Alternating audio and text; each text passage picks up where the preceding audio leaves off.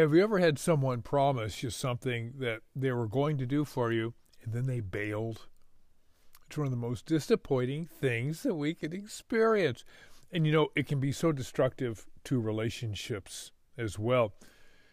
One thing we know is that God will never do that to you and I.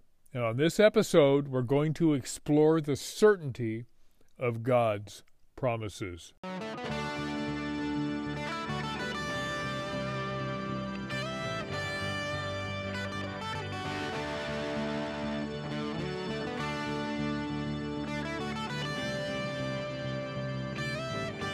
Hi, disciples, and welcome to the Creator's Calling podcast. I'm your host, Curt Mattson, and oh boy, we get to get back into the book of Second Peter. Now, it's been fairly close, you know, since our last episode uh, in the book, and that's just due to scheduling things. I want to keep them though very regular. That's what the Lord's put on my heart. Normally, won't be quite this close, but hey, it's God's word. We need to be built up in it, and we need to be encouraged. So Let's jump right in.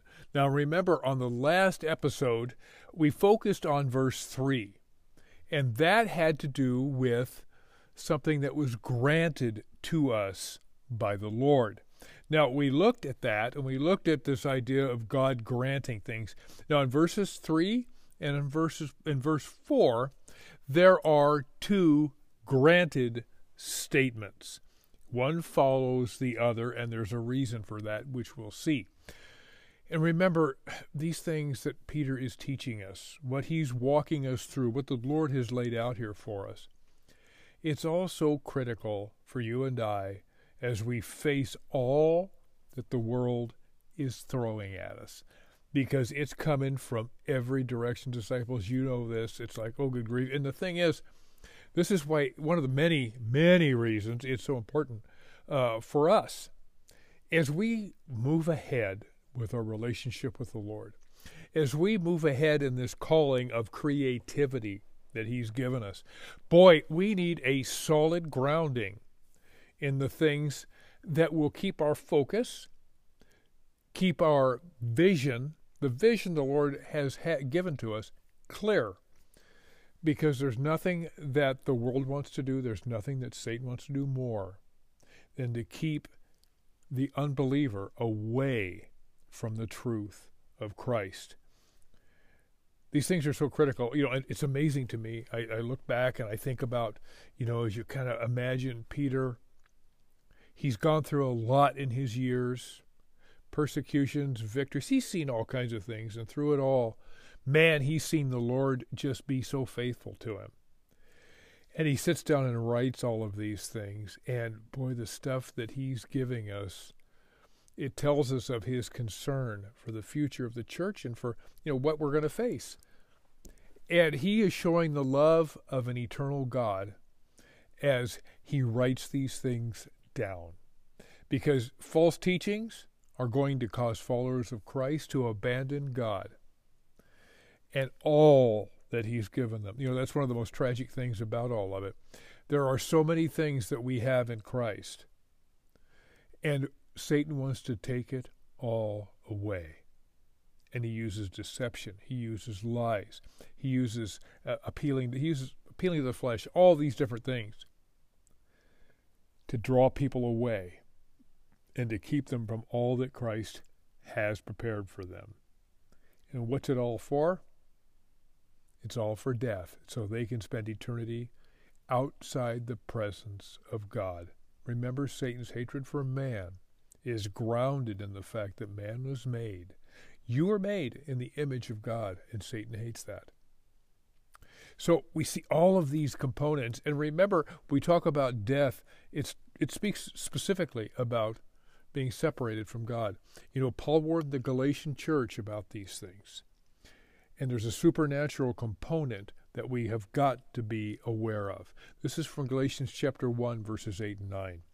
He says, But even if we or an angel from heaven should preach to you a gospel contrary to the one we preach to you, let him be accursed. Now he's talking about the angel there or somebody else, a man. Now I want you to notice supernatural, natural.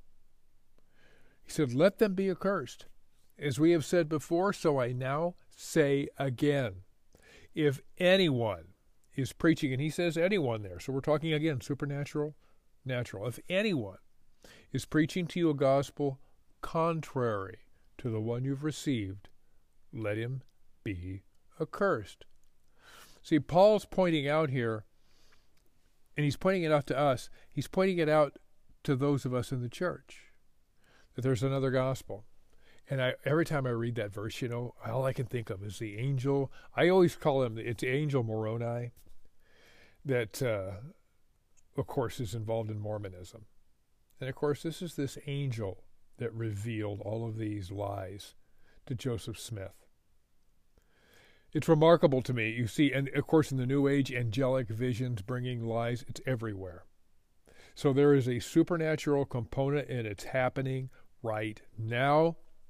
But then, as we saw in our last episode as well, there are uh, people that will come into the church. Paul warned about it, Acts chapter 20 and they're going to call disciples, they're going to pull people away, disciples away from Christ, and they want them to follow man. They, it's a personality cult. So all of these things, and when we see that word here, uh, contrary. Now I use when I'm giving you the Greek words here, I'm using the lemmas, which is the root word, and it means this: it's a marker of that which does not correspond to what's expected. It means against, or it means contrary to. So when when Paul points this out to the church, he says, you know, uh, should preach a gospel contrary. It's something that doesn't correspond to what Scripture says. It's something even stronger, something that is against. It comes alongside and pushes against it. Now we've seen there, you know, there's a lot of other gospels. We run across it all the time. That's what cults are all about. Well, Peter knew it as well, and he's warning about the spread of these lies. Now, last time we looked at verse 3, and we began by seeing the imagery of the Exodus and the exile in the Old Testament. And we saw that we're either, you know, as we go along on our walks, we're going to be one or the other. We're going to be either in an Exodus moving toward God, or in exile moving away from God. And remember, Peter, we saw it. He says, Don't. There's no middle ground move forward. Don't think that you can just sort of say, oh, I'm going to stay right here and this is all so good. No, you're either going to be going backwards or you're going to be going forwards. You see, we began we saw in verse two that these or verse three, pardon me, of these two granted statements. That this is what's implied there. This is what Peter is pointing us to. You see, if we're multiplying in God's grace, knowledge, and peace, then what we read about here in verse 3 and now verse 4 becomes an increasing reality in our lives. We have increasing life, increasing uh, godliness. Why? Because we know Him. And remember, He called us to His own glory, and excellence. In verse 3, you see that all those connections between the knowledge of God and being able to walk in these things that pertain to life and godliness. Oh, it's so good. Now, the truth Peter then points out to us is that our own power is nothing compared to the power that we have available to us. We looked at it. We can achieve things in our own, but they're of no eternal consequence. They might seem huge to the world, but you know what? They're gonna perish. And even worse, the people that don't hear of Christ, same thing. Eternity away from God. Peter, all through the book, he constantly, and we, we're seeing it just in these few verses, he constantly has an eternal perspective. That is fundamental to living a life as a victor in Christ. Now, last episode we looked at Genesis 11. We looked at all that showed us about sinful man and his motivations. You know, and it's critical we understand these motivations. Why? Because they creep into us, and you know we're being inundated with it all the time. And what Peter is desiring, he seeks to keep us from all of that. And there's an important truth he points us to uh, about our calling. Divine power is creating and giving vision of divine hope. And the world, they can't get that anywhere else. Remember, we talked about it last time, disciples? This idea of divine hope. There is a God who is a God of hope. And they see that through the things that we create in His power. Never forget what's going on in the things that you're doing. We looked at the word granted. The Greek word is doro ame, and it means to present something as a gift or to confer it as a benefit. Oh, we need to get get our hands around that, get our minds around that. It means that we can't take uh, any credit for anything, but it's all granted. It's given as a gift. Why? For our benefit. God is always doing things for your benefit. If it's discipline, it's for your benefit. You see, it removes all pride. It removes the idea that what we realize that it's not us, that this is something God is doing. And we saw as well that there's nothing held back from you. You are never left out in the cold without the, the power of God through His Spirit. You're never left out in the cold without the power of God through His Spirit. Everything for life and for godliness has been given to us. We looked at all that means as well at the last episode, and it's given so why God is glorified and his excellence, or you can translate that Greek word there, virtue as well, is shown to the world. You see, that's the thing. As you live this way, as you live in that power, the world sees God's excellence, his virtue.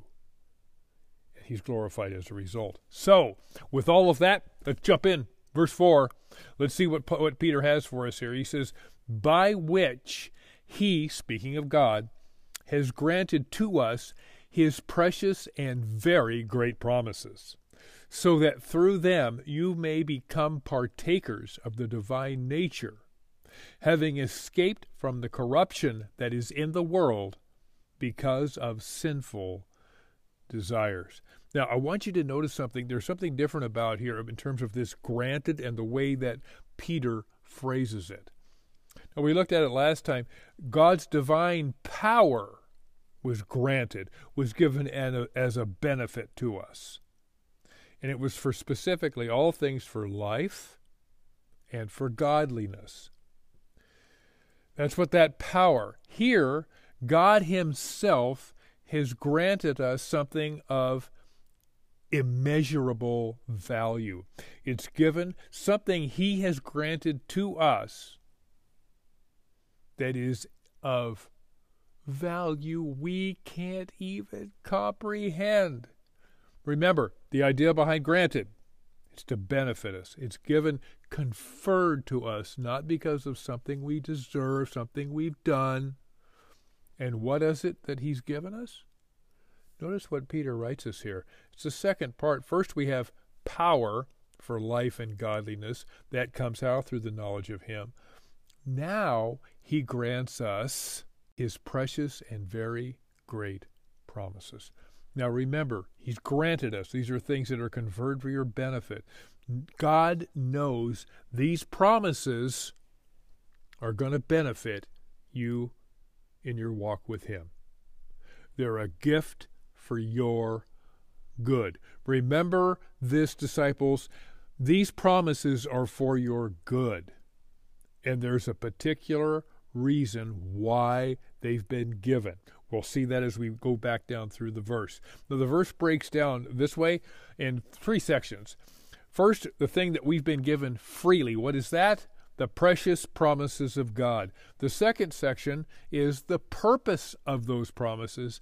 And the third is the eligibility for those promises. So that's how this verse breaks down.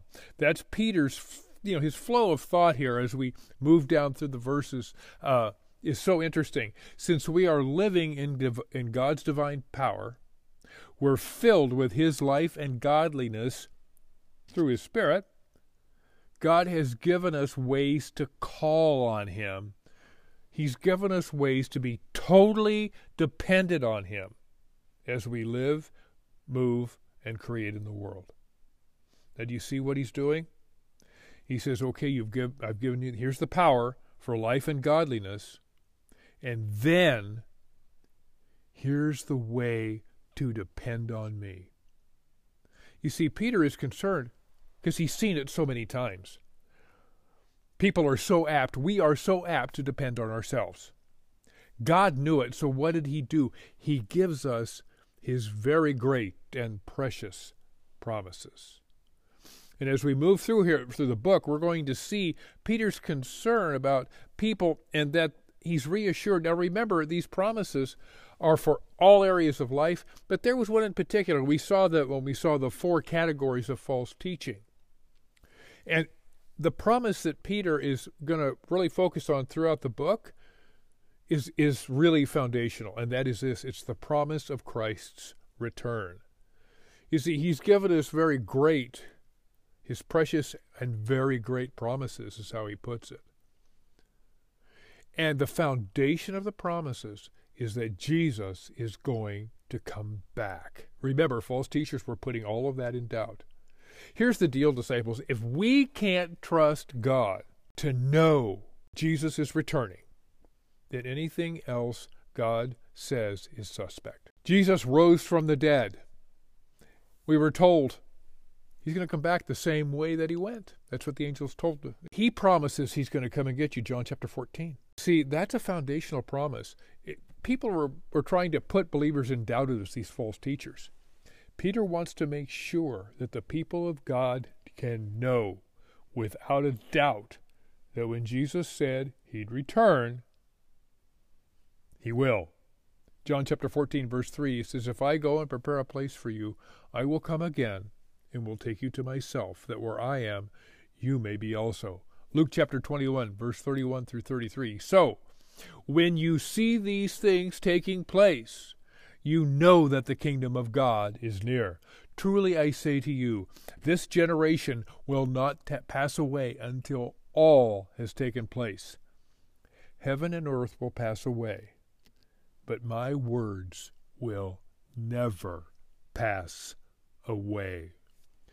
The promise of Christ's return, the certainty of that is what every other promise in the Bible is grounded on, even in the Old Testament in terms of looking forward to it. But God's word was good in the Old Testament. Jesus came. God's word is good in the new. He's going to come back. These promises, every promise of the Bible, is based on the fact that you can be assured that Jesus is going to return. That's what Peter's pointing to here. God's called you because of his own glory and excellence, because of his love for you, because he's done these things for that reason. And we see it we see it of course reflected. If you look at his appearance, this is so interesting. If you go back again to the book of Exodus, and God's going to appear to Moses. Remember the request of Moses? This is Exodus chapter 33, verse 18. This is his request.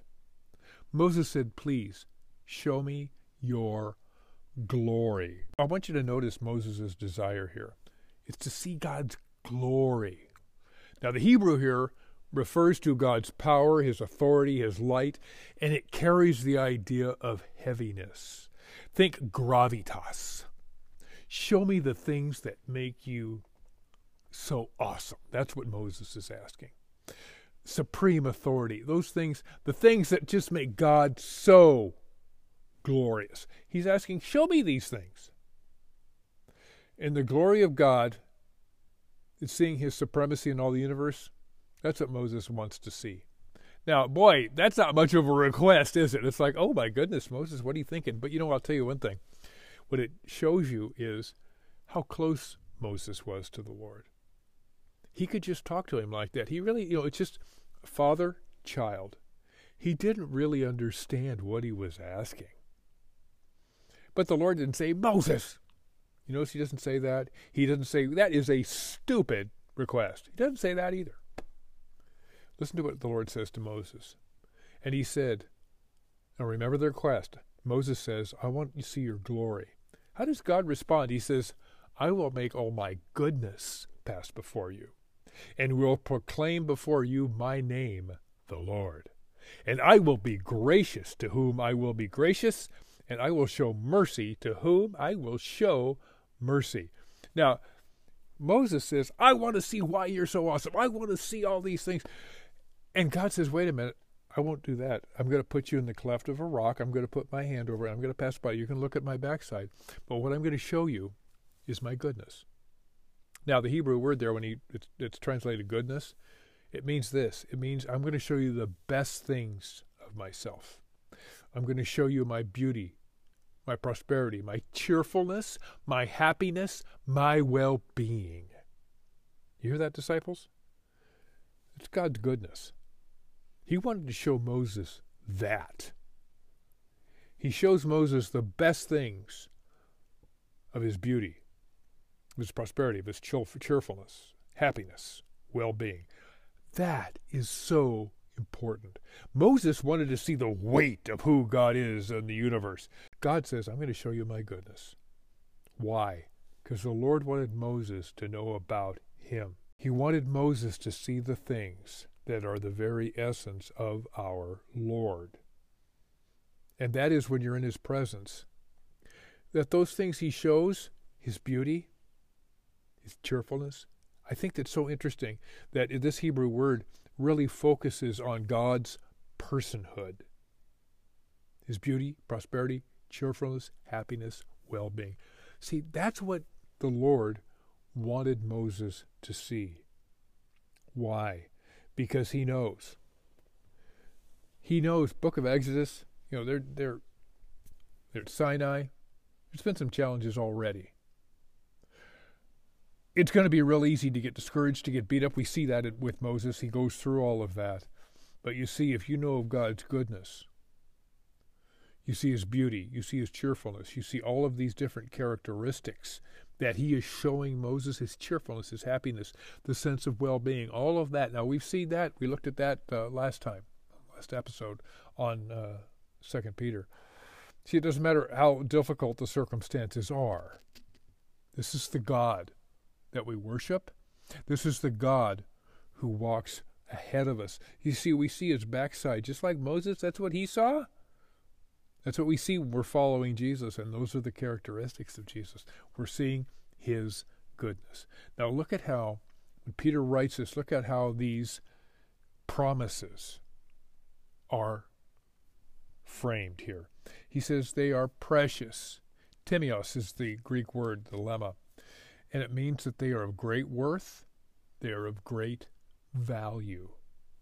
Now, Peter uses the same word. It's always interesting when you're looking at uh, the Greek in these things, how each author, whether it's Peter, John, whoever it happens to be, uh, Paul, uh, each author uses words in uh, their subtleties of the way they use them.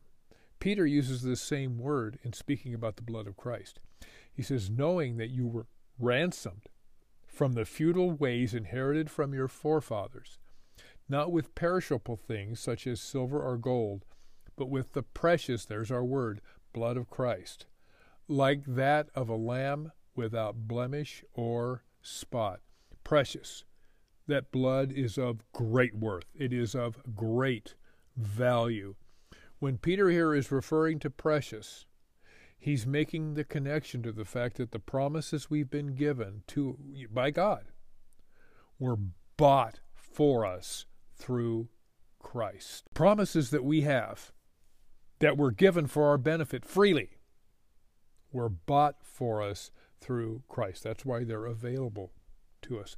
That's why God the Father grants them freely to those that belong to Christ. Remember what Paul wrote to the Colossian church, Colossians chapter 2, verses 13 through 15. He says, And you who were dead in your trespasses and the uncircumcision of your flesh, God made alive together with him, having forgiven us all our trespasses by canceling the record of debt that stood against us with his legal demands. This he set aside, nailing it to the cross. Canceling the record of debt. It's a certificate, it's a legal terms that Paul's using there. uh, it refers to if you went to prison, you served your time, and when you got out, you were given a certificate. You were given a document. And the document said, the crime said that your, your time, and it also said to tetelestai. It said paid in full. And you had to carry that everywhere you went to prove that you'd paid your debt. That's what Jesus did. There were legal demands, the demands of the law. Jesus paid them for us. He set all that aside. How? He nails it to the cross. Everybody can see it's paid in full. That's the whole image that uh, Paul is giving in terms of the Roman context. You see, somebody, when they had gone to prison, they had to pay their debt. Jesus came and he did that for us, though he had committed no crime. He had committed no sin against the law. And he nailed it to the cross that all the world could see. Wow, what a picture of what what Peter is pointing us to here. He says that the promises of God are great. Now, we all know this lemma. It's megas, means extraordinary. And then we have the promises, which is epigao. And it means to cause a state or condition to be or to occur, to bring something on. When God makes a promise, He causes, He is the cause of that state or condition to occur. When God says, my, when Paul writes in Philippians chapter 4, my God will meet all my needs according to his riches and glory in Christ Jesus. That promise points to that God's the cause, he will bring it to occur. God's promises are extraordinary, and he's the one that causes them to happen. You see, that's why we can stand on the promises of God. There's nothing too great that we can ask that He cannot bring to pass. Do you need wisdom? Jeremiah 33 3 says, Call to me, and I will answer you, and show you great and unsearchable things you do not know. James chapter 1, verse 5 says this If any lacks wisdom, he should ask God, who gives generously to all without finding fault, and it will be given to him.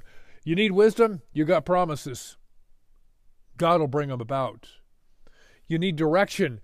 Isaiah 30, verse 21 says this Whether you turn to the right or to the left, you hear a voice behind you saying, This is the way, walk in it? You have a need that you need met right now. God promises to meet those needs. God has a promise for everything in your life.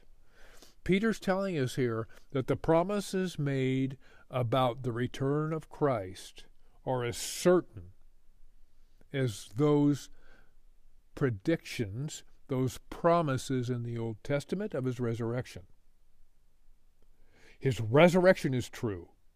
So you can count on the promises he's given us as well in his word all through the New Testament. And the foundation of those promises is that Jesus is coming back.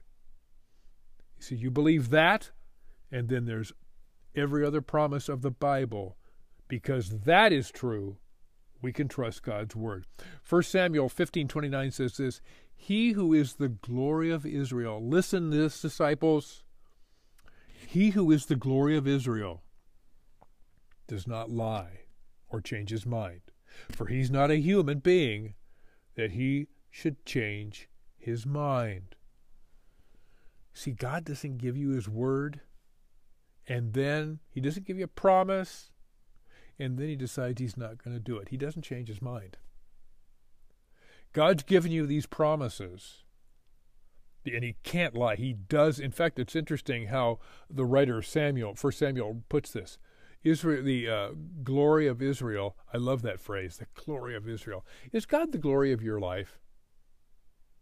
Can you say, oh, he is the glory of, can I say, is he the glory of Curt? Because I'll tell you what thing, Curt got no glory. Is he the glory of Curt? Is he the glory of Sam? Is he of the, the, the glory of Barbara? Is he the glory of you? And he says he does not lie. Now, I want you to notice the wording there. It's very intentional. He does not lie. That's not even on his purview. That's a part of his will. He, he does not lie. He's too pure. He does not lie. You see, there's no double mindedness in God. I love that about our Lord. He is not, he's not fighting it off. He doesn't lie because he's going, oh, you know, I, I, I really shouldn't. I want to. He doesn't do any of that. You see, God doesn't lie. There's no part of him that even thinks about that. Listen to what James tells us about the Lord. He says, But when you ask, you must believe and not doubt. Because the one who is who doubts is like a wave of the sea blown and tossed by the wind. That person should not expect to receive anything from the Lord. Such a person is double minded, unstable in all they do.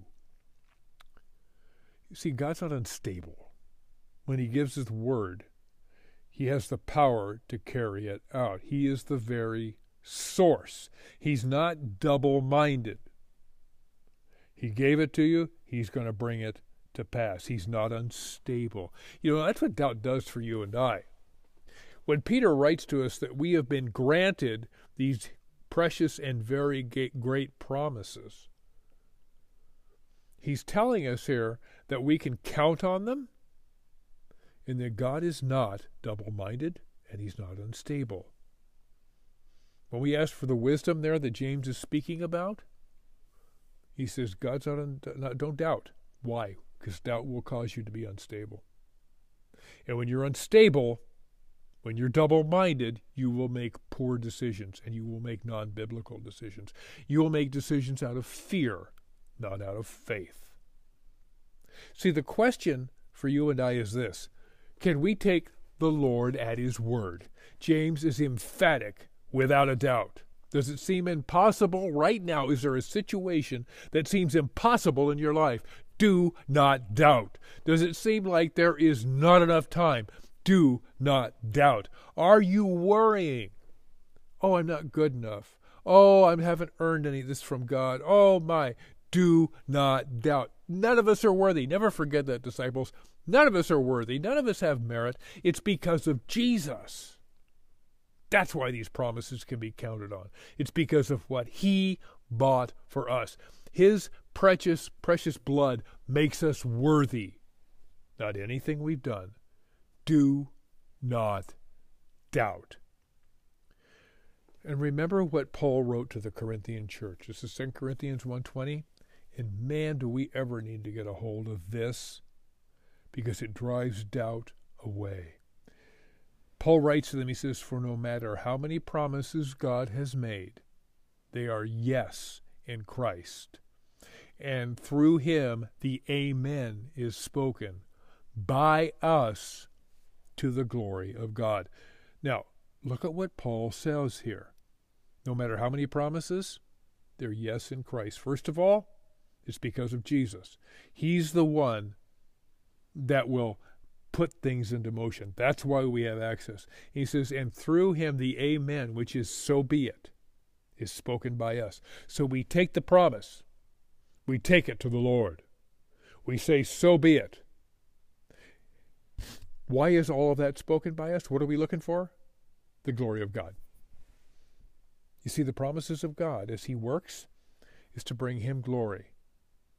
And that should be our heart. There's hundreds of promises about Jesus' first coming. He kept every one. It's all in the Old Testament. You know what? There's even more about his second coming. And you know what? He's going to keep those as well. Peter moves us forward to the purpose of these promises. Notice what he writes here so that through them you may become partakers of the divine nature. You see, it's these promises will cause us as we're dependent on the Lord, we become partakers of the divine nature that's a really strong statement, and it is certainly counterdistinctive. It's not about what we want to achieve. We don't take the promises of God as the prosperity doctrine does and says, I claim it because it's what I want. James chapter 4, verses 2 and 3 says this You desire but do not have, so you kill. You covet, but you cannot get what you want, so you quarrel and fight. You do not have because you do not ask God. And when you ask, you do not receive because you ask with wrong motives, that you may spend what you get on your pleasures. What's your motivation? James is really straightforward here. God's promises are not for our own pleasures, our own desires, our own passions. No, here's what these promises are for that we would become partakers of the divine nature. Partakers of the divine nature, as we rely on God and His Word, on the things that He has promised us, the work of the Holy Spirit is growing in us. He's moving, He's changing us to be more like Christ. It's a moral transformation here. And it's interesting that Greek word partakers, you're going to recognize this word, koinonas. And it's one who takes part in something with someone. It's a companion and a partner, a sharer. Now, it's one who takes part in something. You see, you're going to share. You're going to part. He's partnering. He's our companion. All of these meanings of that Greek word are wrapped up in this idea of partaking in the divine nature. It's God's nature made visible in you and I. He's our companion, He's our partner. We're becoming like He is. Remember, we saw earlier with Moses, he wanted to see God's glory, and God said he would see His goodness. We talked about what happens there, but listen to what the Lord shows him here. This is Exodus chapter 34, verses 6 and 7. And he passed in front of Moses. Now remember, Moses here He's only going to see God's back. And he says, The Lord, the Lord. Now listen, the compassionate and gracious God, slow to anger, abounding in love and faithfulness, maintaining love to thousands, and forgiving wickedness, rebellion, and sin. Yet he does not leave the guilty unpunished, and he punishes the children and their children for the sin of their parents for the third and fourth generation. You see what he's he's telling Moses about his goodness. He's compassionate, he's gracious, he's slow to anger, he's abounding in love, he's faithful, he maintains to love, he maintains love for thousands. He forgives wickedness, he forgives rebellion and sin. But then he says, you know, he doesn't leave the guilty unpunished, he's also just. See, goodness isn't just oh all the all the things you know. Their love, joy, peace. It's not all that. It's, that's part of it. But if you're really good, you're just as well. It's a part of being, it's part of God's goodness. You don't let evil, you don't let things go because it means that things will spiral even further downward. These are the things of the divine nature. This is God's goodness. And finally, the last thing Peter points us to is the eligibility for these promises. He says, having escaped the corruption from the corruption that is in the world because of sinful desire. Having escaped, you know, it's you notice it's stated in the past tense. In Christ, we have escaped from the corruption that is in the world. Everything that's around us, the Lord has cleansed us from. Doesn't mean we'll battle with it, don't get me wrong. But it does mean we can turn away from it. We've escaped from its clutches to where it's going to bring death. That's what Peter is pointing us to here. And it's right now in Christ. Now, this word corruption here, it means the depravity that exists in the world because of inordinate desire. It's a very uh, important word. The depravity that exists in the world because of inordinate desire. You see, here's the thing the world loves excesses. That's what we're talking about here. Excesses in sin, excesses in desires of the flesh, all of that, things that can never be satisfied. That's what Peter's pointing us towards. It's a constant battle, flesh, our wills, spirit. But you know, as we grow, it goes back to what he tells us in verse 2 as we are moving in Exodus towards him as we are growing to become more like Jesus, God's desires become ours. And you know, Paul knew what it was like to battle with the flesh. He knew the things that we would struggle with.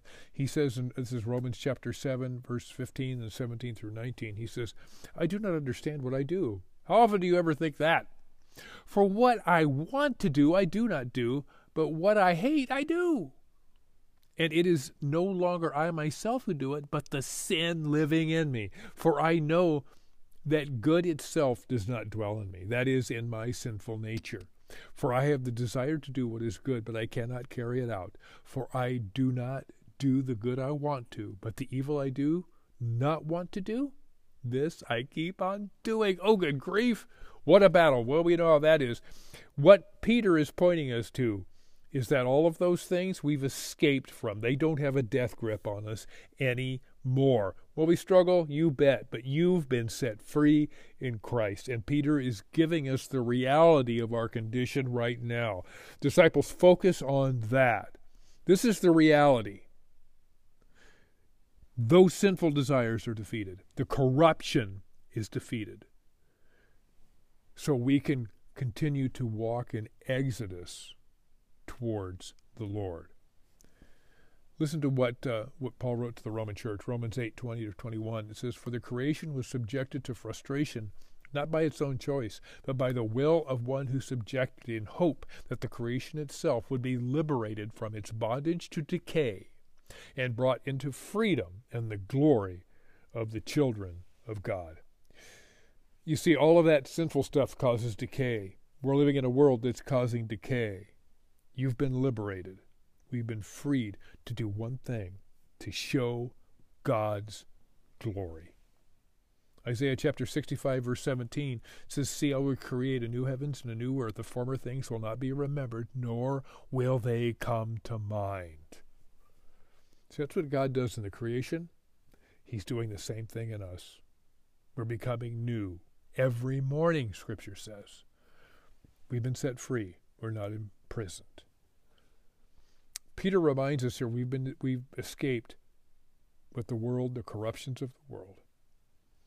You see, God's word, He's driving this home, disciples.